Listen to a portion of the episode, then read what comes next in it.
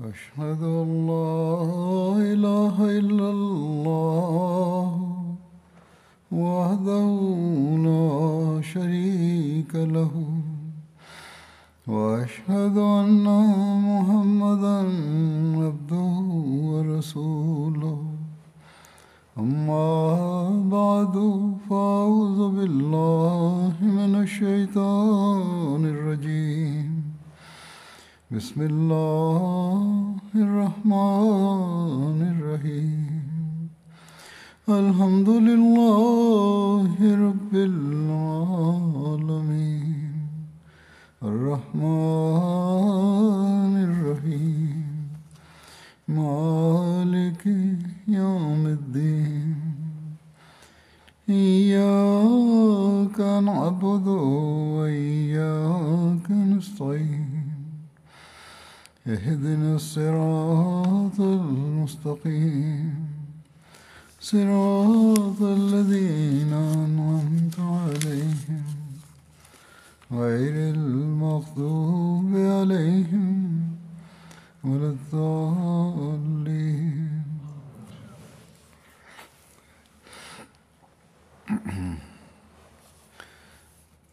آج کل ہم رمضان کے مہینے سے گزر رہے ہیں اور تقریباً دو عشرے ختم ہو گئے۔ اللہ تعالیٰ کے فضل سے ہر مومن اس مہینے میں یہ کوشش کرتا ہے کہ وہ زیادہ سے زیادہ اس مہینے کے فیصلے حصہ لے۔ اللہ تعالیٰ نے روزوں کی فرضیت کے حکم میں شروع میں ہی روزے کا یہ یہ مقصد بیان فرمایا ہے۔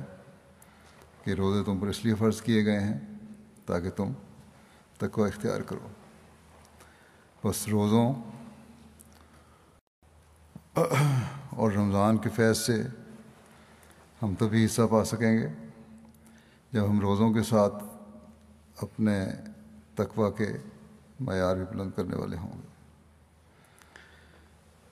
ہر قسم کی برائیوں سے بچنے کے لیے اللہ تعالیٰ کی پناہ میں آنے کی کوشش کریں گے؟ آ، حضرت صلی اللہ علیہ وسلم نے فرمایا کہ روزہ ڈھال ہے۔ کیا صرف نام کا روزہ رکھنا ہی ہمارے لیے کافی ہے؟ سحری اور افطاری کرنا ہی کافی ہے۔ کیا ہمارا اتنا کام ہی ہمیں روزے کی ڈھال کے پیچھے لے آئے گا کہ ہم نے سحری اور افطاری کر لی؟ نہیں۔ بلکہ اس کے لوازمات کو بھی دیکھنا ہوگا۔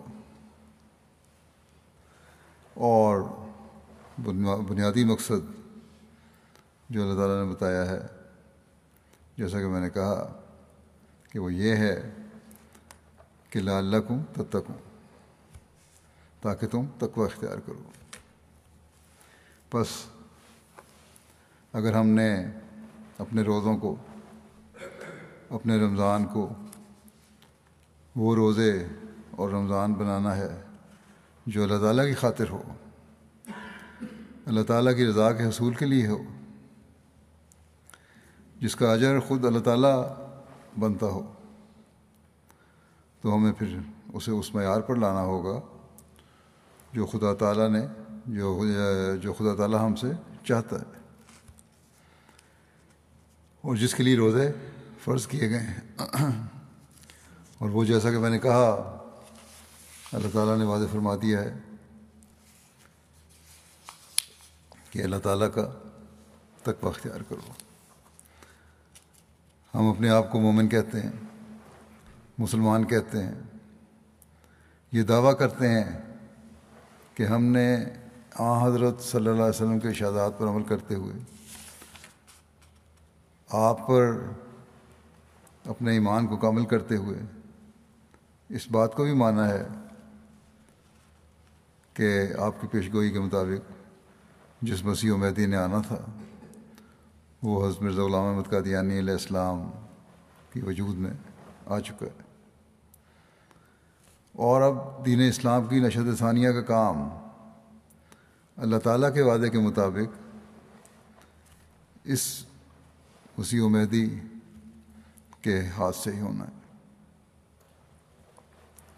بس ہمارا فرض ہے کہ اپنے اندر اسلام کی حقیقی روح کو قائم رکھنے کے لیے مسیح معود علیہ السلام سے رہنمائی لیں۔ چنانچہ جب ہم دیکھتے ہیں کہ تقوا کے متعلق آپ کیا ارشاد فرماتے ہیں، اس مضمون سے بھی ہمیں آگاہی ہوتی ہے۔ کہ تقوا کیا ہے۔ جیسا کہ میں نے کہا کہ ہم یہ دعویٰ کرتے ہیں کہ ہم مسلمان ہیں اور ہم ایمان لانے والوں میں شامل ہیں۔ تو حضرت مسیح علیہ السلام فرماتے ہیں، تو پھر سنو کہ ایمان کا پہلا مرحلہ یہ ہے کہ انسان تقوی اختیار کرے۔ اور پھر فرمایا کہ تقوی کیا ہے؟ تو اس کا جواب یہ ہے کہ ہر قسم کی بدی سے اپنے آپ کو بچانا۔ اب اگر ہم جائزہ لیں تو یہ کوئی معمولی بات نہیں۔ ہمیں اپنے جائزے سے ہی پتہ چل جائے گا کہ کیا ہم تقوی کا حق ادا کرتے ہوئے حقوق اللہ کی ادائیگی کر رہے ہیں۔ کیا ہم تقوی پر چلتے ہوئے اللہ تعالیٰ کی مخلوق کے حق ادا کر رہے ہیں۔ آپ نے فرمایا، یہ بات کہ تقوی کیا ہے، اس وقت تک پتہ نہیں چل سکتی جب تک ان باتوں کا مکمل علم نہ ہو۔ علم حاصل کرنا ضروری ہے، کیونکہ بغیر علم کے کوئی چیز حاصل ہی نہیں ہو سکتی۔ اس کو آدمی پا ہی نہیں سکتا۔ آپ نے فرمایا کہ یہ علم حاصل کرنے کے لیے کیا کہ کیا اللہ تعالیٰ کے حق ہیں؟ کیا بندوں کے حق ہیں؟ کن باتوں سے اللہ تعالیٰ نے روکا ہے؟ کن باتوں کے کرنے کا اللہ تعالیٰ نے حکم دیا ہے؟ اس کے لیے بار بار قرآن شریف کو پڑھو۔ فرمایا، اور تمہیں چاہیے کہ برے کاموں کی تفصیل لکھتے جاؤ جب قرآن شریف پڑھ رہے ہو۔ اور پھر خدا تعالیٰ کے فضل اور تائید سے کوشش کرو کہ ان بدیوں سے بچتے رہو۔ اور نے فرمایا کہ یہ تقوی کا پہلا مرحلہ ہوگا۔ بس اس رمضان میں ہم قرآن شریف بھی پڑھ رہے ہیں اور عموماً قرآن کریم پڑھنے کی طرف زیادہ توجہ ہوتی ہے۔ تو اس سوچ سے پڑھنا چاہیے کہ اس کے عوامر و نواحی پر ہم نے غور کرنا ہے اور برے کاموں سے رکنا ہے۔ اور اچھے کاموں کو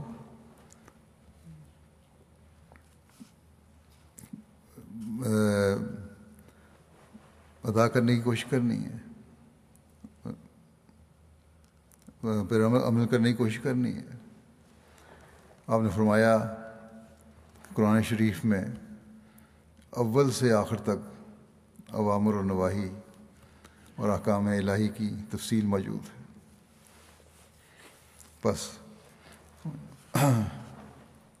ہمیں ان چیزوں کو دیکھنا ہوگا، ان پر غور کرنا اور ان پر عمل کرنا ہوگا۔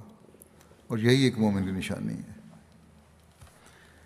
آپ نے اس بات کو بڑے زور سے بیان فرمایا کہ جب تک انسان متقی نہیں بنتا، اس کی عبادات اور دعاؤں میں قبولیت کا رنگ پیدا نہیں ہوتا۔ کیونکہ اللہ تعالیٰ نے یہی فرمایا ہے، جیسا کہ فرماتا ہے انما یتقبل اللہ ہو انما یتقبل اللہ ہو من المتقین یعنی بے شک اللہ تعالیٰ متقیوں کی عبادت کو قبول فرماتا ہے۔ فرمایا، یہ سچی بات ہے کہ نماز روزہ بھی متقیوں کا ہی قبول ہوتا ہے۔ پھر اس کا جواب دیا کہ عبادات کی قبولیت کیا ہے اور اس سے مراد کیا ہے؟ قبولیت کیا چیز ہے؟ تو اس کا جواب یہ ہے کہ جب ہم یہ کہتے ہیں کہ نماز قبول ہو گئی ہے، تو اس سے مراد یہ ہوتی ہے کہ نماز کے اثرات اور برکات نماز پڑھنے والے پر، پڑھنے والے میں پیدا ہو گئے ہیں۔ جب تک وہ برکات بھی برکات اور اثرات پیدا نہ ہوں فرمایا اس وقت تک نری ٹکرے ہی ہیں۔ بس ہمیں دیکھنا ہوگا کہ کیا ہمارا رمضان، ہمارے روزے ہمیں اس معیار پر لے جانے کی کوشش کر رہے ہیں۔ آپ نے فرمایا کہ عیبوں اور برائیوں میں اگر مبتلا کا مبتلا ہی رہا تو تم ہی بتاؤ کہ اس نماز نے اس کو کیا فائدہ پہنچایا۔ چاہیے تو یہ تھا کہ نماز کے ساتھ اس کی برائیاں اور بدیاں جن میں وہ مطلع تھا کم ہو جاتی اور نماز اس کے لیے ایک عمدہ ذریعہ ہے۔ فرمایا، پس پہلی منزل اور مشکل اس انسان اس انسان کے لیے جو مومن بننا چاہتا ہے یہی ہے کہ برے کاموں سے پرہیز کرے اور اس کا نام تقوی ہے۔ بس اگر ہماری باتوں ہمارے روزوں، ہمارے قرآن کریم پڑھنے نے اگر ہمیں عملی تبدیلیاں پیدا نہیں کی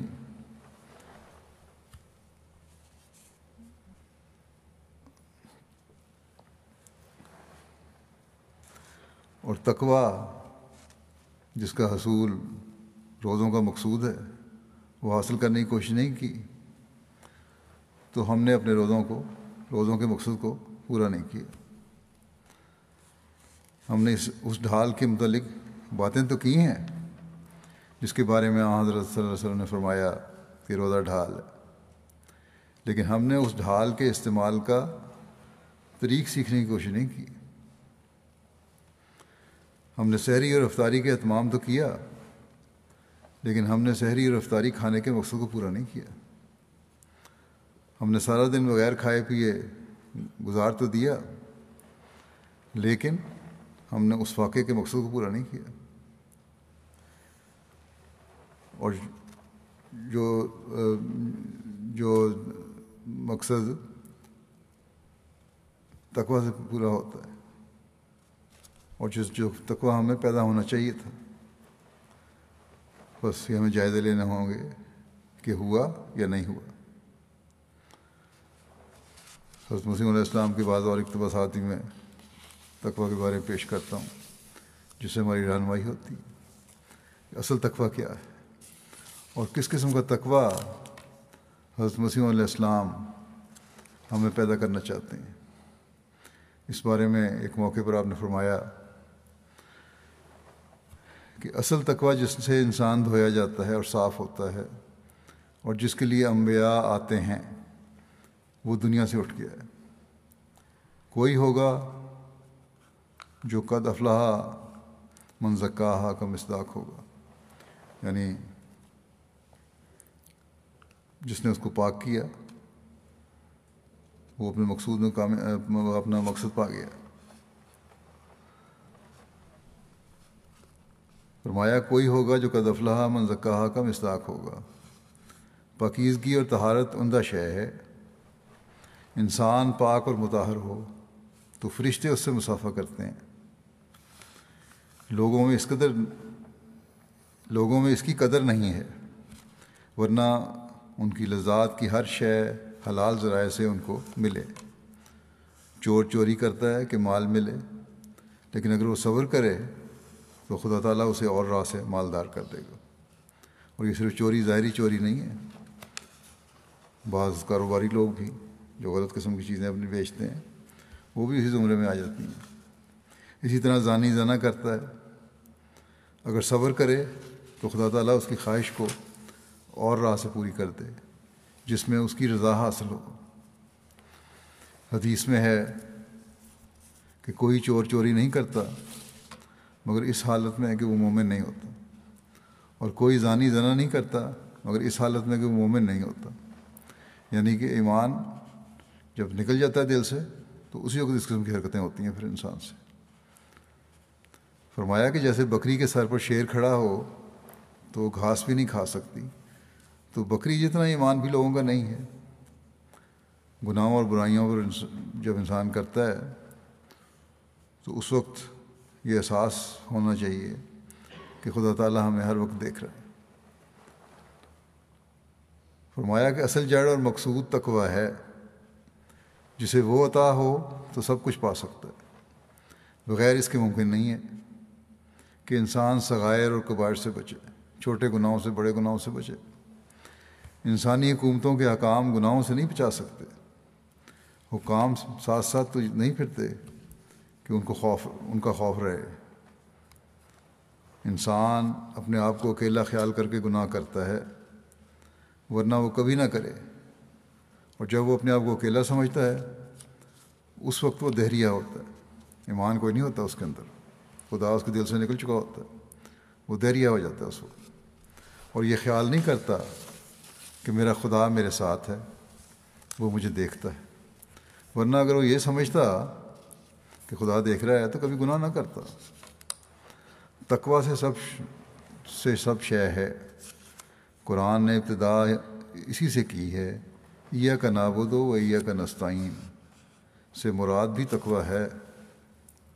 کہ انسان اگرچہ عمل کرتا ہے، مگر خوف سے جرت نہیں کرتا کہ اسے اپنی طرف منسوخ کرے اور اسے خدا کی استعانت خیال کرتا ہے اور پھر اسی سے آئندہ کے لیے استعانت طلب کرتا ہے۔ اللہ تعالیٰ سے مدد مانگتا ہے۔ اگر نیکی کی بھی، تو یہ نہیں کہ میرا کوئی کمال ہے، میں نے دل نیک ہے میرا، یا میں بہت اعلیٰ نیکی کے معیار پہ پہنچ گیا ہوں، بلکہ یہ اللہ تعالیٰ کا فضل ہے۔ کہ اس نے مجھے اس نیکی کی، نماز پڑھنے کی توفیق دی، دعا کرنے کی توفیق دی۔ پھر دوسری صورت بھی خد المتقین سے شروع ہوتی ہے۔ نماز، روزہ، زکوٰۃ وغیرہ سب اسی وقت قبول ہوتا ہے جب انسان متقی ہو۔ اس وقت خدا تمام دائی یہ گناہ دائیں تمام دائی گناہ کے لیے اٹھا دیتا ہے۔ یعنی گناہ کی طرف بلانے والی تمام چیزیں جو ہیں، ان کو اللہ تعالیٰ دور کر دیتا ہے اگر تقوی ہو تو۔ بیوی کی ضرورت ہو تو بیوی دیتا ہے، دوا کی ضرورت ہو تو دوا دیتا ہے، جس شے کی حاجت ہو وہ دیتا ہے، اور ایسے مقام سے روزی دیتا ہے، اسے خبر نہیں ہوتی۔ فرمایا کہ ایک اور آیت قرآن شریف میں ہے، ان لذینہ کالو رب اللہ سم استقام تتنزل و علیہم الملائکت اللہ تخاف ولا تحزن اس سے بھی مراد متقی ہیں۔ سم استقام یعنی ان پر زلزلے آئے ابتلا آئے، آندھیاں چلیں، مگر ایک عہد جو اس سے کر چکے ہیں، اس سے نہ پھرے۔ وفا کے ساتھ اللہ تعالیٰ سے تعلق رکھا۔ ایمان ایک دفعہ لے آئے تو ایمان پر مضبوط ہوتے چلے گئے۔ یہ نہیں کہ ذرا ذرا سی بات پر ایمان ہلنے لگ جائے، متزلزل ہو جائے۔ پھر آگے خدا تعالیٰ فرماتا ہے کہ جب انہوں نے ایسا کیا اور صدق اور وفا دکھلائی، تو اس کا اجر یہ ملا کہ تتنزل و علیہم الملائکہ۔ یعنی ان پر فرشتے اترتے، اترے۔ اور کہا کہ خوف اور حزن مت کرو، تمہارا خدا متولی ہے۔ وہ ابشر بل جنت اللہ تھی کن تم تو اور بشارت دی کہ تم خوش ہو اس جنت سے۔ اور اس جنت سے یہ مراد دنیا کی جنت ہے۔ اس جنت سے۔ اور اس جنت سے مراد دنیا کی جنت ہے۔ جیسے قرآن مجید میں ہے ولی منخوافہ مقامہ رب ہی جنتان۔ پھر آگے ہے کہ نانو علیاقوں فی الحیات دنیا و فی الآخرہ دنیا اور آخرت میں ہم تمہارے ولی اور متکفل ہیں۔ بس کیا خوش قسمت ہیں۔ جن کو اللہ تعالیٰ جن کا اللہ تعالیٰ ولی ہو جائے۔ اور متکفل ہو جائے۔ جو اپنا ہر کام خدا کی رضا کے اصول کے لیے کرنے والے ہیں۔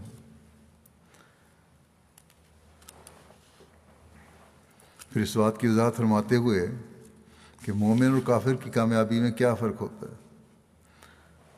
مومن کس طرح اپنی کامیابی کو دیکھتا ہے اور کافر کس طرح دیکھتا ہے؟ فرمایا کہ اس اصول کو ہمیشہ مد نظر رکھو۔ کہ مومن کا کام یہ ہے کہ وہ کسی کامیابی پر جو اسے دی ہے، دی جاتی ہے، شرمندہ ہوتا ہے۔ شرمندہ کیوں ہوتا ہے؟ یہ اظہار ہوتا ہے اس سے کہ میں تو اس قابل نہیں تھا کہ اللہ تعالیٰ کے فضل نے سب کچھ دے دیا۔ جو بھی عطا ہے، یہ اللہ تعالیٰ کے فضل سے ہوئی ہے، نہ کہ میری کسی خوبی کی وجہ سے، میرے کسی علم کی وجہ سے، میری عقل کی وجہ سے، میری دولت کی وجہ سے۔ یا میری جسمانی حالت کی وجہ سے۔ نہیں، بلکہ یہ خدا تعالیٰ کا فضل ہے۔ اور جب یہ احساس ہوتا ہے تو پھر خدا تعالیٰ کی حمد کرتا ہے کہ اس نے اپنا فضل کیا۔ اور اس طرح پر وہ قدم آگے آگے رکھتا ہے۔ اور ہر ابتلاع میں ثابت قدم رہ کر ایمان پاتا ہے۔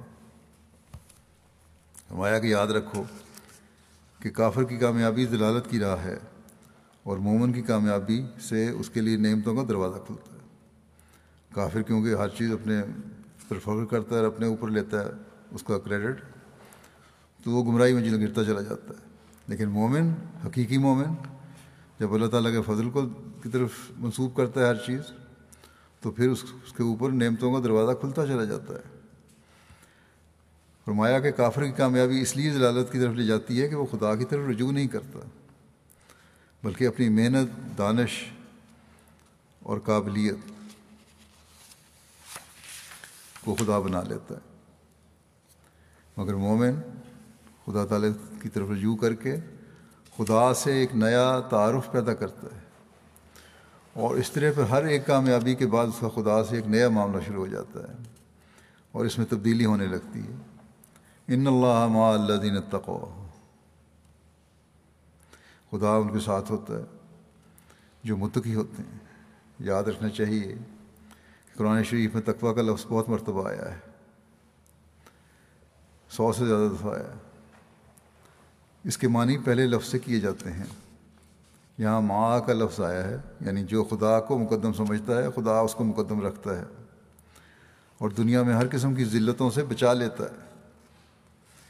فرمایا کہ میرا ایمان یہی ہے کہ اگر انسان دنیا میں ہر قسم کی ذلت اور سختی سے بچنا چاہے، تو اس کے لیے ایک ہی راہ ہے کہ متقی بن جائے۔ پھر اس کو کسی چیز کی کمی نہیں۔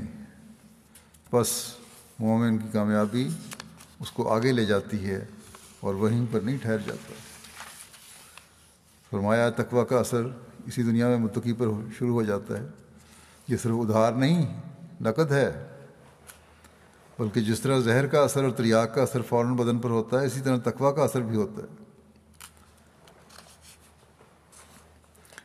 بس اگر نیک کام کرنے، عبادات کرنے، نیکیاں بجا لانے کے باوجود انسان کی حالت پر اثر نہیں پڑ رہا، تو پھر کافی فکر بات ہے۔ لوگ بہت سارے سوال بھی کچھ لکھتے ہیں، بھیجتے ہیں۔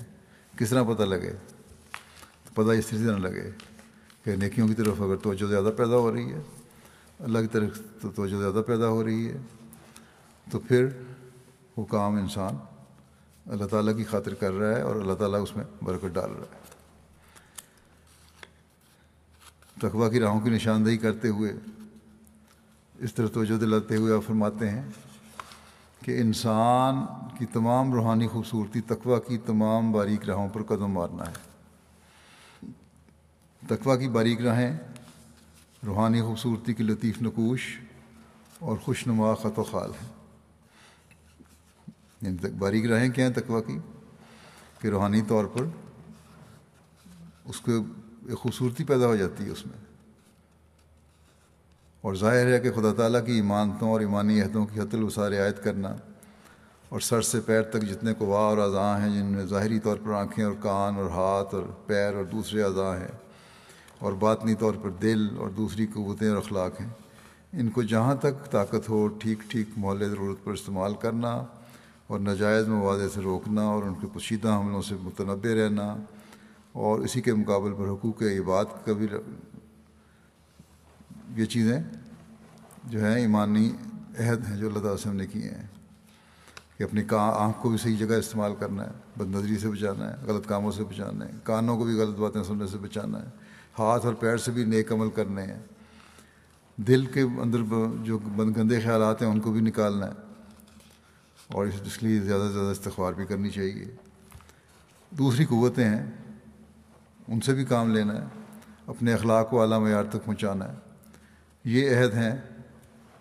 ایمانی عہد جو اللہ تعالیٰ سے انسان کرتا ہے۔ فرمایا کہ ان کو پورا کرنا ہے تم نے۔ اور اس کے مقابلے پر فرمایا کہ حقوق بات کا بھی لحاظ رکھنا ہے۔ بندوں کے حقوق جو ہیں، ان کو بھی خیال رکھنا ہے۔ وہ چیزیں تو تمہارے اپنے لیے ہو گئیں، اب بندوں کے حق بھی ادا کرنے اور اگر یہ حق ادا ہوں گے، تو فرمایا یہ وہ طریق ہے جو انسان کی تمام روحانی خوبصورتی اس سے اس سے وابستہ ہے۔ اللہ کے حق ادا ہو گئے، بندوں کے حق ادا ہو گئے، تو روحانی خوبصورتی انسان میں پیدا ہو جاتی ہے۔ اور خدا تعالیٰ نے قرآن شریف میں تقوا کو لباس کے نام سے موسوم کیا ہے۔ چنانچہ لباس و قرآن شریف کا لفظ ہے۔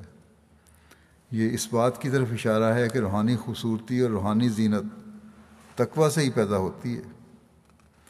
اور تقوا یہ ہے کہ انسان خدا کی تمام امانتوں اور ایمانی عہد اور ایسا ہی مخلوق کی تمام امانتوں اور عہد کی حت الوسار رعایت رکھے۔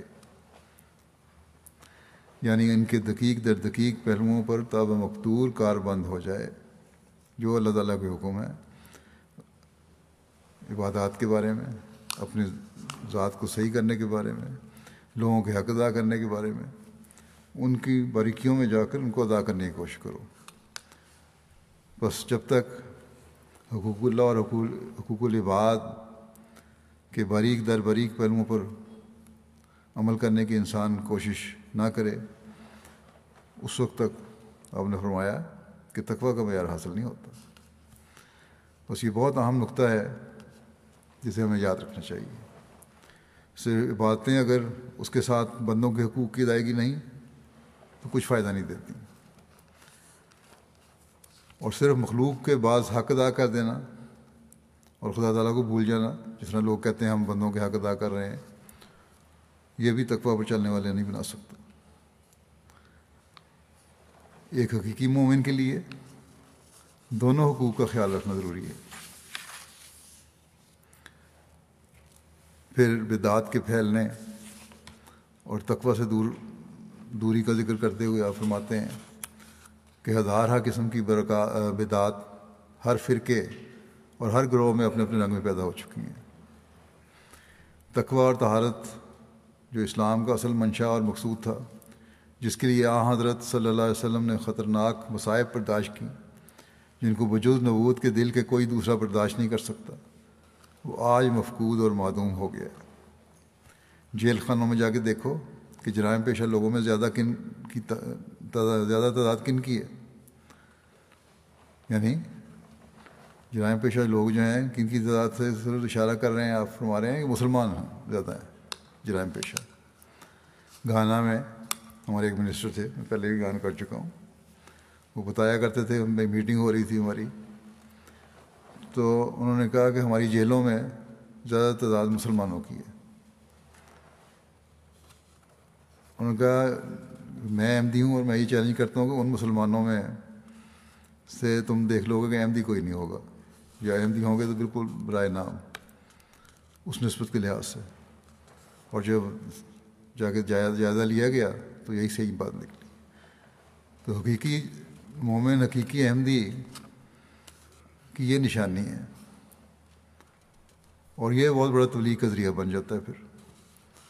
اگر اس چیز کو ہم اپنے سامنے رکھیں اور ہر معاملے میں، ہر عمل میں، اپنے کاروباروں میں، اپنی نوکریوں میں، اپنی روزمرہ کی لوگوں کے ساتھ ڈیلنگ میں اپنے اعلیٰ اخلاق دکھانے والے ہوں، ابھی اپنی باتوں کے معیار بلند کرنے والے ہوں تقوا دل میں پیدا کرنے کی کوشش کرنے والے ہوں اللہ تعالیٰ کا خوف دل میں رکھنے والے ہوں۔ تو پھر جہاں یہ ہماری اصلاح کا باعث بنے گی، وہاں ایک تبلیغ کا بھی ایک خاموش ذریعہ بن جاتی ہے۔ فرمایا، زنا، شراب اور اطلافی حقوق اور دوسرے جرائم اس کثرت سے ہو رہے ہیں کہ گویا یہ سمجھ لیا گیا ہے کہ کوئی خدا نہیں۔ اگر مختلف طبقات قوم کی خرابیوں پر اور نقائص پر مفصل بحث کی جاوے تو ایک ضخیم کتاب تیار ہو جاوے۔ ہر دانش مند اور غور کرنے والا انسان قوم کے مختلف افراد کے حالت پر نظر کر کے اس صحیح اور یقینی نتیجے پر پہنچ جاوے گا کہ تقوی، وہ تقوی جو قرآن کریم کی علت غائی تھی، علت غائی تھا، جو اکرام اکرام کا اصل موجب اور ذریعہ شرافت تھا، آج موجود نہیں۔ قرآن کریم تو تقوی پیدا کرنا چاہتا تھا۔ یہی مقصد تھا قرآن کریم کا، وہ مفقود ہو گیا مسلمانوں میں۔ فرمایا کہ عملی حالت جس کی اشد ضرورت تھی کہ اچھی ہوتی ہے، اور جو غیروں اور مسلمانوں میں مابع الامتیاز مابع الامتیاز ہوتی تھی، سخت کمزور اور خراب ہو گئی ہے۔ اب ایسی حالت ہو تو کیا تبلیغ ہونی ہے پھر؟ اور کیا پھر مسلمانوں کا اثر ہونا ہے دنیا پہ؟ اور اسی کا نتیجہ ہم آج کل دیکھ رہے ہیں۔ اور اس کا حل احمدیوں کے پاس ہے۔ اگر ہم بھی بگڑ گئے تو پھر کون کون سنبھالے گا؟ اور اللہ تعالیٰ کے فضل سے، حضرت مسیم علیہ السلام سے جو اللہ تعالیٰ کے وعدے ہیں، وہ تو پورے ہونے ہیں۔ لیکن ہم اگر ان میں شامل نہ ہوئے تو اللہ تعالیٰ اور قوموں کو کھڑا کر دے گا اور ان کے ذریعے سے وعدے پورے کروا دے گا۔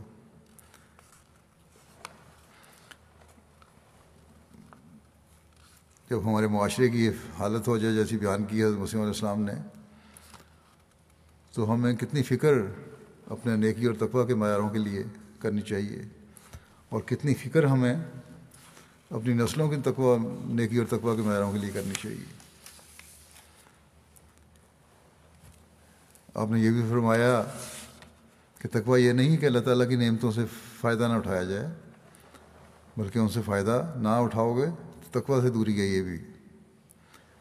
بعض نام نہاد بزرگ اور پیر فقیر دکھاوے کے لیے اپنی طرف سے سادہ لباس اور بدمزہ کھانا کھاتے ہیں اور اپنا ظاہر یہ کرتے ہیں، ہم متقی ہیں، بڑے نیک ہیں۔ فرمایا کہ یاد رکھو کہ انسان کو چاہیے کہ ہر وقت اور ہر حالت میں دعا کا طالب رہے۔ اور دوسرے اماں بنعمت رب کا فحدث، پر عمل کرے۔ خدا تعالیٰ کی عطا کردہ نعمتوں کی تحدیث کرنی چاہیے۔ ان کا ذکر کرنا چاہیے، ان کا اظہار ہونا چاہیے۔ اس سے خدا تعالیٰ کی محبت بڑھتی ہے، نعمتوں کا اظہار ہوگا تو۔ اور اس کی اطاعت اور فرما برداری کے لیے ایک جوش پیدا ہوتا ہے۔ تحدیث کے یہ معنی نہیں ہے کہ انسان صرف زبان سے ذکر کرتا رہے، بلکہ جسم پر بھی اس کا اثر ہونا چاہیے۔ مثلا ایک شخص کو اللہ تعالیٰ نے توفیق دی ہے کہ وہ عمدہ کپڑے پہن سکتا ہے، لیکن وہ ہمیشہ میلے کچیلے کپڑے پہنتا ہے۔ اس خیال سے کہ وہ واجب الرحم سمجھا جاوے، یا اس کی اسودہ حالی کا حال کسی پر ظاہر نہ ہو، ایسا شخص گناہ کرتا ہے، کیونکہ وہ خدا تعالیٰ کے فضل اور کرم کو چھپانا چاہتا ہے اور نفاق سے نفاق سے کام لیتا ہے، دھوکہ دیتا ہے اور مغالطے میں ڈالنا چاہتا ہے۔ یہ مومن کی شان سے بعید ہے۔ مومن ایسا نہیں ہوتا۔ آ، حضرت صلی اللہ علیہ وسلم کا مذہب مشترک تھا یعنی ہر چیز جو میسر تھا، وہ آپ کیا کرتے تھے۔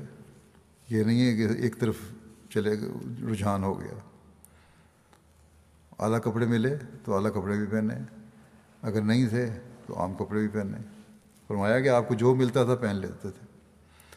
اعراض نہ کرتے تھے۔ جو کپڑا پیش کیا جاوے اسے قبول کر لیتے تھے۔ لیکن آپ کے بعد بعض لوگوں نے اسی میں توازو دیکھی۔ کہ رحبانیت کی جز ملا دی۔ بعض درویشوں کو دیکھا گیا کہ گوشت میں خاک ڈال کر کھاتے تھے۔ اپنے وہ درویش کہتے ہیں گوشت میں مٹی ڈالے کھا رہے ایک درویش کے پاس کوئی شخص گیا، اس نے کہا، اس کو کھانا کھلا دو۔ مہمان کو کھانا کھلا دو، اس درویش نے کہا، اپنے مریضوں کو کہا۔ اس شخص نے مہمان نے اصرار کیا کہ میں تو آپ کے ساتھ ہی کھاؤں گا، میں پیر صاحب آپ کے ساتھ ہی کھاؤں گا۔ آخر جب وہ اس درویش کے ساتھ کھانے بیٹھا تو اس کے لیے نیم کے گولے تیار کر کے آگے رکھے گئے۔ نیم ایک کڑوا، ایک درخت ہے، اس کے بڑے پتے بڑے کڑوے ہوتے ہیں اور نمولیاں لگتی ہیں، وہ بھی بڑی کڑوی ہوتی ہیں۔ اس کا کھانا بنا کے اس کو پیش کیا گیا، کڑوا کھانا۔ کوئی مزہ نہیں تھا اس کو۔ مزہ کیا؟ وہ خطرناک قسم کا کڑوا مزہ تھا مزہ تھا اس کو۔ فرمایا کہ اس قسم کے امور بعض لوگ اختیار کرتے ہیں۔ اور غرض یہ ہوتی ہے کہ لوگوں کو اپنے باکمال ہونے کا یقین دلائیں۔ مگر اسلام ایسی باتوں کو کمال میں داخل نہیں کرتا۔ اسلام کا کمال تو تقوی ہے، جس سے ولایت ملتی ہے، جس سے فرشتے کلام کرتے ہیں۔ خدا تعالیٰ بشارتیں دیتا ہے۔ ہم اس قسم کی تعلیم نہیں دیتے، کیونکہ اسلام کی تعلیم کے منشا کے خلاف ہے۔ قرآن شریف تو کلو میں نت یہ بات کہ پاکیزہ چیزوں میں سے کھاؤ، کی تعلیم دیتا ہے۔ اور یہ لوگ طیب عمدہ چیز میں خاک ڈال کر غیر طیب بنا دیں۔ اس قسم کے مذہب، مذاہب اسلام کے بہت عرصے بعد پیدا ہوئے ہیں۔ یہ لوگ آ حضرت صلی اللہ علیہ وسلم پر اضافہ کرتے ہیں۔ ان کو اسلام سے اور قرآن کریم سے کوئی تعلق نہیں ہوتا۔ یہ خود اپنی شریعت الگ قائم کرتے ہیں۔ میں اس کو سخت حکارت اور نفرت کی نگاہ سے دیکھتا ہوں۔ ہمارے لیے رسول اللہ صلی اللہ علیہ وسلم کا اسوہ حسنہ ہے۔ ہمارے لیے رسول اللہ صلی اللہ علیہ وسلم اسوہ حسنہ ہے۔ ہماری بھلائی اور خوبی یہی ہے کہ جہاں تک ممکن ہو، آپ صلی اللہ علیہ وسلم کے نقش قدم پر چلیں اور اس کے خلاف کوئی قدم نہ اٹھائیں۔ اسی طرح یہ تو کھانے پینے کی بات ہے، پھر روزمرہ کے اخلاق کی بات جہاں تک آتی ہے۔ فرمایا کہ اسی طرح عورتوں اور بچوں کے ساتھ تعلقات ہیں، گھریلو جو رویے ہیں لوگوں کے، ان کے بارے میں بھی فرما دیا کہ عورتوں اور بچوں کے ساتھ تعلقات اور معاشرت میں لوگوں نے غلطیاں کھائی ہیں اور زیادہ مستقیم سے بہک گئے ہیں، سیدھا راستے سے ہٹ گئے ہیں۔ قرآن شریف میں لکھا ہے کہ عاشر ہوں بالمعروف، مگر اب اس کے خلاف عمل ہو رہا ہے۔ معروف کیا کرنا ہے انہوں نے؟ بلکہ ظلم ہو رہے ہوتے ہیں بعض گھروں میں۔ بس اچھے کپڑے پہننا اگر توفیق ہے، اچھے کھانے کھانا اگر توفیق ہے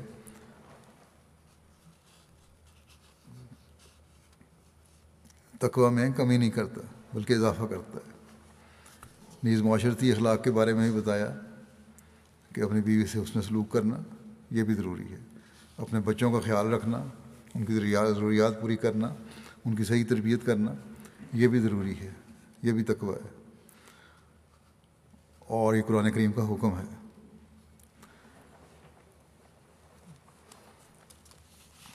بس، حقوق اللہ اور حقوق العباد دونوں ادائیگی دونوں کی ادائیگی ضروری ہے۔ پھر ایک بات بیان فرمائی آپ نے کہ متقی کو اللہ تعالیٰ کی طرف سے ایک نور دیا جاتا ہے۔ اس بارے میں آپ فرماتے ہیں کہ حقیقی تقوی کے ساتھ جاہلیت جمع نہیں ہو سکتی۔ حقیقی تقوی اپنے ساتھ ایک نور رکھتی ہے۔ جیسا کہ اللہ تعالیٰ اللہ جل شاہ فرماتا ہے، یا ایو الذین منو ان تق اللہ یا جلکم فرقان و یکفر انکم سیئاتکم۔ یا ایو الذین آمنوا ان تق اللہ یج الکم فرقان و یکفر انکم سیئاتکم۔ و یج الکم نورم و یج الکم نورن تمشون بہی۔ یعنی اے ایمان لانے والو، اگر تم متقی ہونے پر ثابت قدم رہو اور اللہ تعالیٰ کے لیے اتقاء کی صفت میں قیام اور استحکام اختیار کرو تو خدا تعالیٰ تم میں اور تمہارے غیروں میں فرق دکھا رکھ دے گا۔ وہ فرق یہ ہے کہ تم کو ایک نور دیا جائے گا، جس نور کے ساتھ تم اپنی تمام راہوں میں چلو گے۔ یعنی وہ نور، تمہارے تمام افعال اور اقوال اور قوا اور حواس میں آ جائے گا۔ تمہاری عقل میں بھی نور ہوگا اور تمہاری ہر ایک اٹکل میں کی بات میں بھی نور ہوگا۔ کوئی غلط حرکت سرد ہو ہی ہو نہیں سکتی اس سے، جو اللہ تعالیٰ کی منشا کے مطابق چلنے والا ہو۔ اگر ہوگی بھی تو فوراً اللہ تعالیٰ اس کی اصلاح کی طرف توجہ بھی دلا دے گا۔ استغفار کرنے کی طرف اللہ تعالیٰ توجہ دلائے گا۔ تو فرمایا کہ تمہاری ایک ہر ایک اٹکل کی بات میں بھی نور ہوگا، اور تمہاری آنکھوں میں بھی نور ہوگا، اور تمہارے کانوں میں اور تمہاری زبانوں اور تمہارے بیانوں اور تمہاری ہر ہر ہر ایک حرکت اور سکون میں نور ہوگا اور جن راہوں میں تم چلو گے، وہ راہ نورانی ہو جائیں گی۔ غرض جتنی تمہاری راہیں، تمہارے قوا کی راہیں، تمہارے حواس کی راہیں ہیں، وہ سب نور سے بھر جائیں گی اور تم سراپا نور میں ہی چلو گے۔ جتنی تمہاری راہیں ہیں، نیکی کی طرف لے جانے والی راہیں ہوں گی۔ نیک تمہارے قوا جو ہیں، وہ بھی نیک کام کرنے والے ہوں گے۔ تمہاری سوچیں اور خیالات ہیں، وہ بھی نیک ہو جائیں گی۔ بدی ہوں گے خیالات مٹ جائیں گے اور جب ایسا معاشرہ قائم ہوتا ہے تو پھر وہ یقیناً تقوی پر چلنے والوں کو معاشرہ ہوتا ہے۔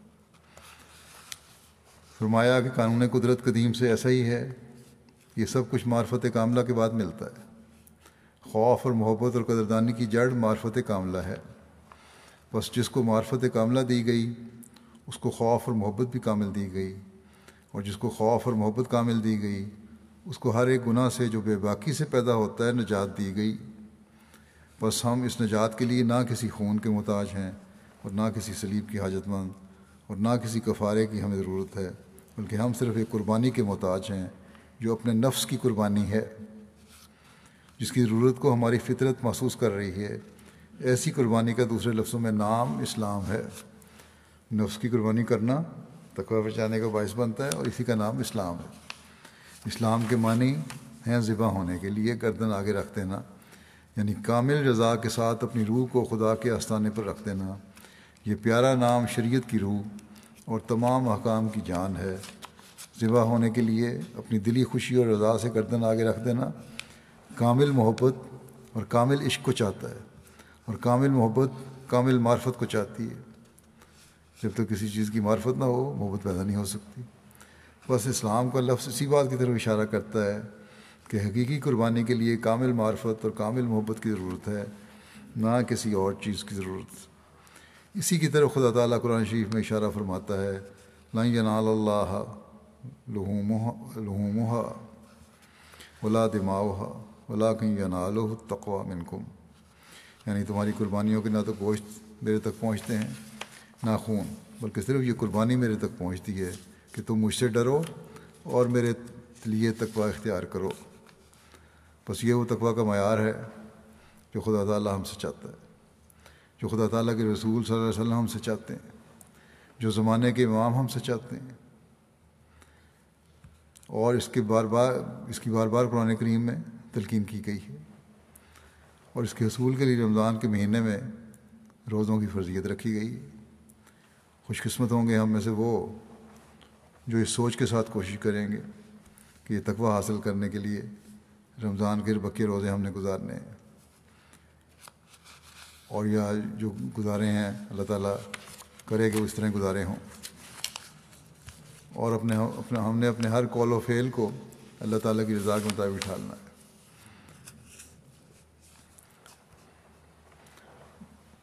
ایک شخص نے مسیم علیہ السلام کے پاس آیا۔ اس نے کہا کہ لوگ اعتراض کرتے ہیں کہ آپ نے مسیم ہونے کا دعویٰ کیا ہے، تو اب تو سید نہیں ہے اور سید ایک امتی کی بیعت کس طرح کر سکتا بعض سیدوں اور سیدوں کو اونچا مقام دینے والوں نے اب بھی اعتراض کرتے ہیں کہ سیدوں کا غیر معمولی مقام ہے۔ تو سید کس طرح بیعت کر سکتا ہے غیر سید کی؟ اسی طرح آج کل بعض عربوں میں یہ خیال پیدا ہو گیا ہے کہ مسیح عود نے اگر آنا تھا تو عربوں میں سے آنا تھا، غیر عربوں میں سے کس طرح آ گیا؟ ہم کس طرح مان لیں؟ قرآن کریم پڑھتے ہیں لیکن غور نہیں کرتے۔ جواب تو وہاں پہلے سے موجود ہے۔ یہ مقام اللہ تعالیٰ کہتا ہے میں نے دینا ہوتا ہے۔ بندے نہیں ہیں جو تقسیم کر رہے ہوں اس مقام کی۔ بہرحال آپ فرماتے ہیں خدا تعالیٰ نہ محض جسم سے راضی ہوتا ہے نہ قوم سے۔ اس کی نظر ہمیشہ تقوی پر ہوتی ہے۔ انا اکرم اکم اند اللہ اطخاکم یعنی اللہ کے نزدیک تم میں زیادہ بزرگی رکھنے والا وہی ہے جو تم میں سے زیادہ متقی ہو۔ یہ بالکل جھوٹی باتیں ہیں کہ میں سید ہوں یا مغل ہوں یا پٹھان اور شیخ ہوں۔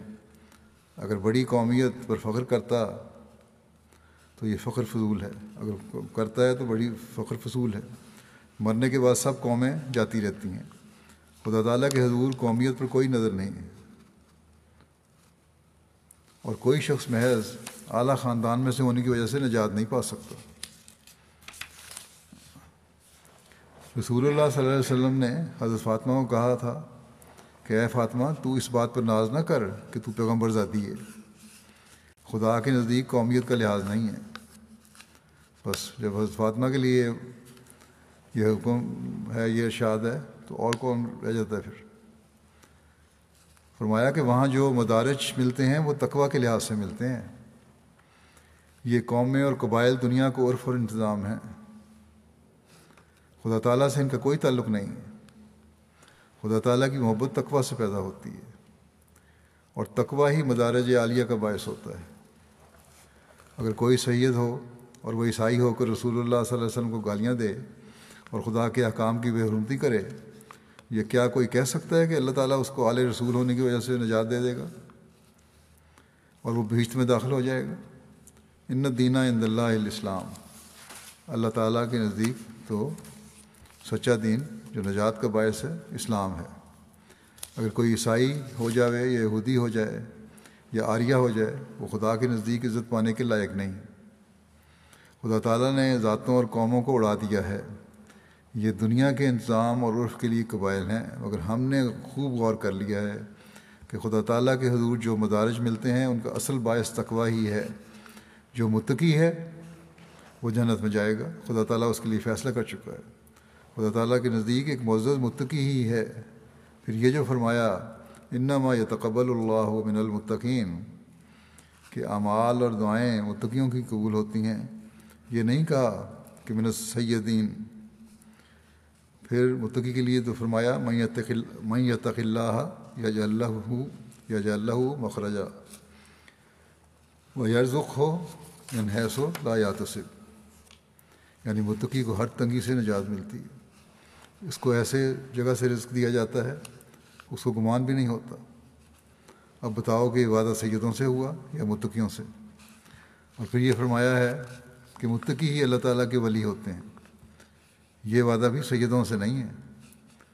ولایت سے بڑھ کر اور کیا رتبہ ہوگا؟ یہ بھی متقی ہی کو ملا ہے۔ بعض نے ولایت کو نبوت سے فضیلت دی ہے اور کہا ہے کہ نبی کی ولایت اس کی نبوت سے بڑھ کر ہے۔ نبی کا وجود دراصل دو چیزوں سے مرکب ہوتا ہے، نبوت اور ولایت۔ نبوت کے ذریعے وہ احکام اور شرائع مخلوق کو دیتا ہے اور ولایت اس کے تعلقات کو خدا سے قائم کرتی ہے۔ پھر فرمایا، ذالک الکتاب الار بفی حد المطقین حد السیدین نہیں کہا۔ غرض خدا تعالیٰ تقوی چاہتا ہے۔ ہاں سید زیادہ محتاج ہیں کہ وہ اس طرف آئیں، کیونکہ وہ متقی اولاد ہیں۔ یہ ان کا فرض ہے کہ وہ تقوی اختیار کرنے کی کوشش کریں، نہ یہ کہ ان کا سید ہونا ان کو کوئی مقام دے رہا ہے۔ اس لیے ان کا فرض ہے، فرمایا کہ اس لیے ان کا فرض ہے کہ وہ سب سے پہلے آئیں، نہ یہ کہ خدا تعالیٰ سے لڑیں کہ یہ سادات کا حق ہے۔ وہ جسے چاہتا ہے دیتا ہے۔ ظالے کا فضل اللہ ہے یوتی ہے میں شاہ و اللہ ذوالفضل العظیم۔ یہ ایسی بات ہے کہ جیسے یہودی کہتے ہیں کہ بنی اسماعیل کو نبوت کیوں ملی؟ وہ نہیں جانتے تلکل ایام و نداول و بین الناس۔ خدا تعالیٰ سے اگر کوئی مقابلہ کرتا ہے تو وہ مردود ہے۔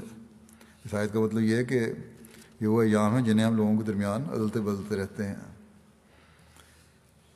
بس یہ اللہ تعالیٰ کا فیصلہ ہے۔ آپ نے فرمایا خدا تعالیٰ سے اگر کوئی مقابلہ کرتا ہے تو وہ مردود ہے، وہ ہر ایک سے پوچھ سکتا ہے، اسے کوئی نہیں پوچھ سکتا۔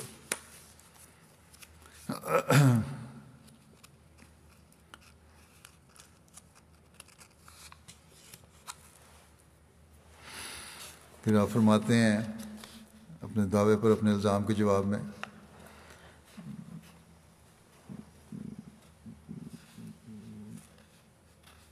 کہ آ، حضرت صلی اللہ علیہ وسلم جب مبوس ہوئے اور آپ نے دعویٰ کیا تو اس وقت بھی لوگوں کی نظروں نظروں میں بہت سے یہودی عالم متقی اور پرہیزگار مشہور تھے۔ لیکن اس سے یہ لازم نہیں کہ خدا تعالیٰ کے نزدیک بھی متقی ہوں۔ خدا تعالیٰ تو ان متقیوں کا ذکر کرتا ہے جو اس کے نزدیک تقوی اور اخلاص رکھتے ہیں۔ جب ان لوگوں نے آ حضرت صلی اللہ علیہ وسلم کا دعویٰ سنا، لوگوں میں جو ان کی وجہ تھی، ان میں فرق آتا دیکھ کر رونت سے انکار کر دیا اور حق کو اختیار کرنا گوارا نہ کیا۔ اب دیکھو کہ لوگوں کے نزدیک تو وہ بھی متقی تھے، مگر ان کا نام حقیقی متقی نہیں تھا۔ حقیقی متقی وہ شخص ہے کہ جس کی خواہ آبرو جائے ہزار ذلت آتی ہو، جان جانے کا خطرہ ہو، فقر و فاقہ کی نوبت آئے، آئی ہو، تو وہ محض اللہ تعالیٰ سے ڈر کر ان سب نقصانوں کو گوارا کرے، لیکن حق کو ہرگز نہ چھپاوے۔ متقی کے یہ معنی جیسے آج کل کے مولوی عدالتوں میں بیان کرتے ہیں، ہرگز نہیں ہیں۔ کہ جو شخص زبان سے مانتا ہو، خاص کا عمل درآمد عمل درآمد اس پر ہو یا نہ ہو اور جھوٹ بھی بولتا، بول لیتا ہو، چوری بھی کرتا ہو تو وہ متقی ہے۔ یعنی صرف مسلمان کہہ دینا تقوی نہیں ہے، تقوی کے بھی مراتب ہوتے ہیں۔ اور جب تک کہ یہ کامل نہ ہوں، تب تک انسان پورا متقی نہیں ہوتا۔ ہر ایک شے وہی کارآمد ہوتی ہے جس کا پورا وزن اگر ایک شے لگی ہے، تو روٹی کا ایک بھورا اور پانی کا ایک قطرہ پی لینے سے اسے سیری حاصل نہ ہوگی۔ مولوی لوگ اپنے آپ کا علمیت کا ظاہر اظہار کرتے ہیں، تو یہ ان کا تقوی نہیں ہے۔ تقوی تو پیدا ہوتا ہے عمل سے۔ کسی کو مولوی کہنے سے یا بڑا عالم بنانے بننے سے تقوی نہیں پیدا ہو جاتا۔ ہے فرمایا کہ اگر ایک شخص کو بھوک اور پیاس لگی ہے، تو روٹی کا ایک بھورا اور پانی کا ایک قطرہ لے لینے سے اسے سیری حاصل نہ ہوگی۔ اور نہ جان کو بچا سکے گا جب تک پوری خوراک کھانے اور پینے کی اسے نہ ملے۔ یہی حال تقوا کا ہے۔ جب تک انسان اسے پورے طور پر ہر ایک پہلو سے اختیار نہیں کرتا، تب تک وہ متقی نہیں ہو سکتا۔ اور اگر یہ بات نہیں، تو ہم ایک کافر کو بھی متقی کہہ سکتے ہیں، کیونکہ کوئی نہ کوئی پہلو تقوا کا یعنی خوبی اس میں تو ہوگی، اس کے اندر ضرور ہوگی۔ کوئی نہ کوئی نیکی تو کرتا ہی ہے، تو متقی تو نہیں بن جاتا۔ وہ اللہ تعالیٰ نے محض ظلمت سے تو کسی کو پیدا نہیں کیا۔ ساری برائیاں تو نہیں ہر ایک میں پیدا کی اچھائیاں بھی ہوتی ہیں۔ مگر تقوا کی یہ مقدار اگر ایک کافر کے اندر ہو تو اسے کوئی فائدہ نہیں پہنچا سکتی۔ کافی مقدار ہونی چاہیے جس سے دل روشن ہو۔ جیسے پہلے بیان ہو چکا ہے کہ وہ اللہ کے بھی حق ادا کرنے والے ہوں اور بندوں کو بھی حق ادا کرنے والے ہوں۔ ہر قسم کی خوبیاں اس میں ہوں۔ فرمایا خدا تعالیٰ راضی ہو اور ہر ایک بدی سے انسان بچ جاوے۔ بہت سے ایسے مسلمان ہیں جو کہتے ہیں کہ ہم، کیا ہم روزہ نہیں رکھتے؟ نماز نہیں پڑھتے؟ وغیرہ وغیرہ، مگر ان باتوں سے وہ متقی نہیں ہو سکتے۔ تقوی اور شے ہے، جب تک انسان خدا تعالیٰ کو مقدم نہیں رکھتا اور ہر ایک لحاظ کو خواہ برادری کا ہو، خواہ قوم کا، خواہ دوستوں اور شہر کے روسا کا خدا تعالیٰ سے ڈر کر نہیں توڑتا اور خدا تعالیٰ کے لیے ہر ایک ذلت برداشت کرنے کو تیار نہیں ہوتا، تب تک وہ متقی نہیں ہے۔ قرآن شریف میں جو بڑے بڑے وعدے متقیوں کے ساتھ ہیں، وہ ایسے متقیوں کا ذکر ہے جنہوں نے تقوی کو وہاں تک نبھایا جہاں تک ان کی طاقت تھی۔ بشریت کے قوا نے جہاں تک ان کی، ان کا ساتھ دیا، برابر تقوی قائم رہے، حتیٰ کہ ان کی طاقتیں ہار گئیں۔ اور پھر خدا تعالیٰ نے انہیں، خدا تعالیٰ سے انہوں نے اور طاقت طلب کی، جیسے کہ عیا کا نابود و عیا کا نستعین سے ظاہر ہے۔ عیا کا نابود و یعنی اپنی طاقت تک ہم نے کام کیا اور کوئی دقیقہ گزاشت نہیں کیا۔ عیا کا نستعین یعنی آگے چلنے کے لیے اور نئی طاقت طلب کرتے ہیں۔ جیسے حافظ نے کہا ہے، شاعر نے، کہ ماں بدا منزل عالی نتوانیم رسید۔ ہاں اگر لطف شما پیش نہت گام چند کہ ہم اس والی منزل تک نہیں پہنچ سکتے جب تک کہ تمہاری مہربانی ساتھ نہ ہو۔ بس خوب یاد رکھو کہ خدا تعالیٰ کے نزدیک متقی ہونا اور شے ہے اور انسان کے نزدیک متقی ہونا اور شے۔ مسیح علیہ السلام کے وقت جو مخالفوں کے جتھے وغیرہ بنتے تھے، اس کا باعث بھی یہی تھا کہ جو عام لوگ یہود کے نزدیک مسلم تھے اور متقی پرہیزگار تسلیم کیے جاتے تھے، وہ مخالف تھے۔ اگر وہ مخالف نہ ہوتے تو جتھے وغیرہ نہ بنتے۔ آ حضرت صلی اللہ علیہ وسلم کے وقت میں بھی یہی حال تھا۔ عجب، بخل، ریا، نمود اور وجاہت کی پاسداری وغیرہ باتیں تھیں۔ جنہوں نے حق کی قبولیت سے ان کو روکے رکھا۔ غرضے کے تقوی مشکل شے ہے، جسے اللہ تعالیٰ عطا کرتا ہے تو اس کی علامات بھی ساتھ ہی رکھ دیتا ہے۔ سچی بات یہ ہے کہ حق جب ظاہر ہو تو جو اسے خواہ خواہ رد کرتا ہے اور دلائل، معقولات، منقولات اور خدا تعالیٰ کے نشانوں کو ٹالتا جاوے، وہ کب متقی ہو سکتا ہے۔ سچی بات یہ ہے کہ حق جب ظاہر ہو تو اسے جو خواہ خواہ رد کرتا ہے اور دلائل مقولات منقولات اور خدا تعالیٰ کے نشانت کو ٹالتا جاتا ہے، وہ ہرگز متقی نہیں ہو سکتا۔ متقی کو تو ترساں اور لرزاں ہونا چاہیے۔ اپنی بیست کے ذکر میں فرماتے ہیں کہ کیا دنیا میں ایسا ہوا ہے کہ چوبیس سال سے برابر ایک انسان رات کو منصوبہ بناتا ہے اور صبح کو خدا کی طرف لگا لگا کر کہتا ہے کہ مجھے یہ وہی اور یہ الہام ہوا اور خدا تعالیٰ اس سے مواخذہ نہیں کرتا۔ اس طرح سے دنیا میں اندھیر پڑ جائے اور مخلوق تباہ ہو جائے۔ متقی تو ایک ہی بات سے فائدہ اٹھا سکتا ہے اور یہاں تو ہزاروں ہیں۔ زمانہ الگ پکار رہا ہے۔ احادیث منکم منکم کہہ رہی ہیں۔ سورہ نور میں بھی منکم کا لفظ ہے، منکم لکھا ہے۔ کساوت قلبی اور بہائم کی طرح جو زندگی بسر ہو رہی ہے، وہ الگ بتا رہی ہے۔ صدی کے سر پر کہتے تھے کہ وہ مجدد آتا ہے۔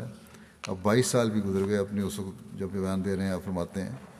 کسوف و خصوف بھی ہو لیا، تعاون بھی آ گئی، حج بھی بند ہوا۔ ان سب باتوں کو دیکھ کر اب بھی یہ لوگ نہیں مانتے، تو ہم کیوں کر جانیں کہ ان میں تقوی ہے؟ یہ غیروں کے جو متقی ہونے کا اور نیک ہونے کا اور مسلم السلام کے کفر کے فتح لگانے کی باتیں کرتے ہیں، ان کو یہ جواب ہے۔ اسی طرح لوگوں کو ورگلاتے ہیں، ان کو بھی خراب کر رہے ہیں۔ فرمایا، ہم نے بار بار کہا ہے کہ آؤ اور جن باتوں کا تم کو سوال کرنے کا حق پہنچتا ہے، وہ پوچھو۔ ہاں یہ نہیں ہوگا کہ قرآن شریف تو کچھ کہے اور تم کچھ کہو اور ایسے اقوال پیش کرو جو اس کے مخالف ہوں۔ مسیح کا نزول جسمانی آسمان سے مانتے ہیں۔ حالانکہ وہ تب صحیح ہو سکتا ہے جب سعود اول ہو۔ قرآن قرآن مسیح کی وفات بیان کرتا ہے اور یہ کہتے ہیں کہ چھت پھاڑ کر آسمان پر چلا گیا۔ کیا تقوی اس بات کا نام ہے کہ یقین کو ترک کر کے توہمات کی اتباع کی جائے؟ سچے تقوی کا پتہ قرآن سے ملتا ہے کہ دیکھ لے کہ تقوی والوں نے کیا کام کیا ہے۔ تقوی کے حوالے سے جماعت کو نصیحت کرتے ہوئے فرماتے ہیں، تقوی والے پر خدا کی ایک تجلی ہوتی ہے، وہ خدا کے سائے میں ہوتا ہے، مگر چاہیے کہ تقوی خالص ہو اور اس میں شیطان کا کچھ بھی حصہ نہ ہو۔ ورنہ شرک خدا کو پسند نہیں، اور کچھ حصہ شیطان کا ہو تو خدا تعالیٰ کہتا ہے کہ سب شیطان کا ہے۔ فرمایا، ہم اپنی جماعت کو کہتے ہیں کہ صرف اتنے پر ہی مغرور نہ ہو جائے کہ ہم نماز روزہ کرتے ہیں یا موٹے موٹے جرائم مثلا زنا، چوری وغیرہ نہیں کرتے۔ ان خوبیوں میں تو اکثر غیر فرقے کے لوگ، مشرق وغیرہ تمہارے ساتھ شامل ہیں یعنی وہ بھی نہیں کرتے یہ باتیں۔ تقوی کا مضمون باریک ہے، اس کو حاصل کرو۔ خدا کی عظمت دل میں بٹھاؤ۔ جس کے اعمال میں کچھ بھی ریاکاری ہو، خدا اس کے عمل کو واپس، عمل کو واپس لوٹا کر کے اس کے منہ پر مارتا ہے۔ دکھاوے کے لیے نامل نہ ہو۔ متقی ہونا مشکل ہے۔ مثلا اگر کوئی تجھے کہے کہ تو نے قلم چرایا ہے، تو تو کیوں غصہ کرتا ہے؟ چھوٹی سی بات کی، کسی نے کہہ دیا تو نے میرا قلم اٹھایا ہے، تم غصے میں آ جاؤ۔ یہ تقوی والوں کی نشانی نہیں ہے، صبر اور حوصلہ دکھانا چاہیے۔ فرمایا، تیرا پرہیز تو محض خدا کے لیے ہے۔ بچنا چاہیے تھا اس بات سے، غصے سے بچنا چاہیے تھا۔ یہ تیش، یہ غصہ اس واسطے ہوا کہ روح بھاگ نہ تھا۔ صحیح، سچائی کی طرف تیرا قدم نہیں تھا۔ جب تک واقعی طور پر انسان پر بہت سی موتیں نہ آ جائیں، وہ متقی نہیں بنتا۔ معجزات اور الہامات بھی تقوی کی بھرا ہے۔ اصل تقوی ہے۔ اس واسطے تم الہامات اور رویا کے پیچھے نہ پڑو، بلکہ حصول تقوی کے پیچھے لگو۔ یہ نہیں ہے کہ فلاں کو الہام ہوا، فلاں کو رویا ہوا۔ یہ دیکھو تقوی کیا ہے۔ جو متقی ہے، اسی کے الہامات بھی صحیح ہیں۔ اور تقوی نہیں تو الہامات بھی قابل اعتبار نہیں۔ ان میں شیطان کا حصہ ہو سکتا ہے۔ کسی کے تقوی کو اس کا، اس کے ملہم ہونے سے نہ پہچانو، بلکہ اس کے الہاموں کو اس کی حالت تقوی سے جانچو اور اندازہ کرو، سب طرف سے آنکھیں بند کر کے پہلے تقوی کے مناظر کو طے کرو۔ فرمایا، جتنے نبی آئے، سب کا مدعا یہی تھا کہ تقوی کا راز دکھلائیں۔ ان اولیاء المتقون۔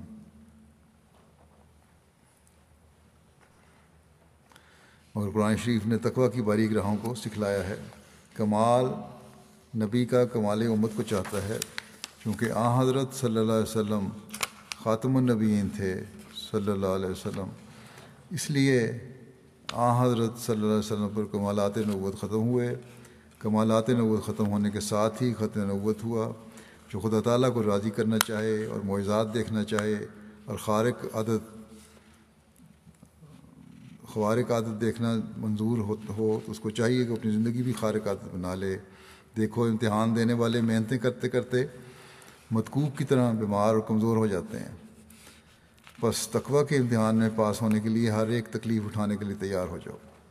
جب انسان اس راہ پر قدم اٹھاتا ہے، تو شیطان اس پر بڑے بڑے حملے کرتا ہے، لیکن ایک حد پر پہنچ کر آخر شیطان ٹھہر جاتا ہے۔ یہ وہ وقت ہوتا ہے کہ جب انسان کی سفلی زندگی پر موت آ کر وہ خدا کے زیر سایہ ہو جاتا ہے۔ مختصر خلاصائی ہماری تعلیم کا یہی ہے کہ انسان اپنی تمام طاقتوں کو خدا کی طرف لگا دے۔ مختلف زاویوں سے جو حضرت مسیم علیہ السلام نے ہمیں رسائے فرمائی ہیں، وہ بعض بعض حوالے میں نے پیش کیے ہیں۔ تاکہ ہمیں تقوی کے مطلب اور اس کی گہرائی کا بھی علم ہو۔ اور ہم، جیسا کہ حضرت مسیم علیہ السلام نے فرمایا ہے آپ کی جماعت میں شامل ہو کر تقوی کی حقیقی روح کو سمجھتے ہوئے اس پر چلنے والے بھی ہوں۔ رمضان کے ان دنوں، بقیہ دنوں میں جس حد تک ممکن ہو، ہمیں کوشش کرنی چاہیے کہ تقوی کی حقیقت کو سمجھتے ہوئے حقوق اللہ اور حقوق العباد ادا کرنے والے بنے اللہ تعالیٰ ہمیں اس کی توفیق عطا فرمائے۔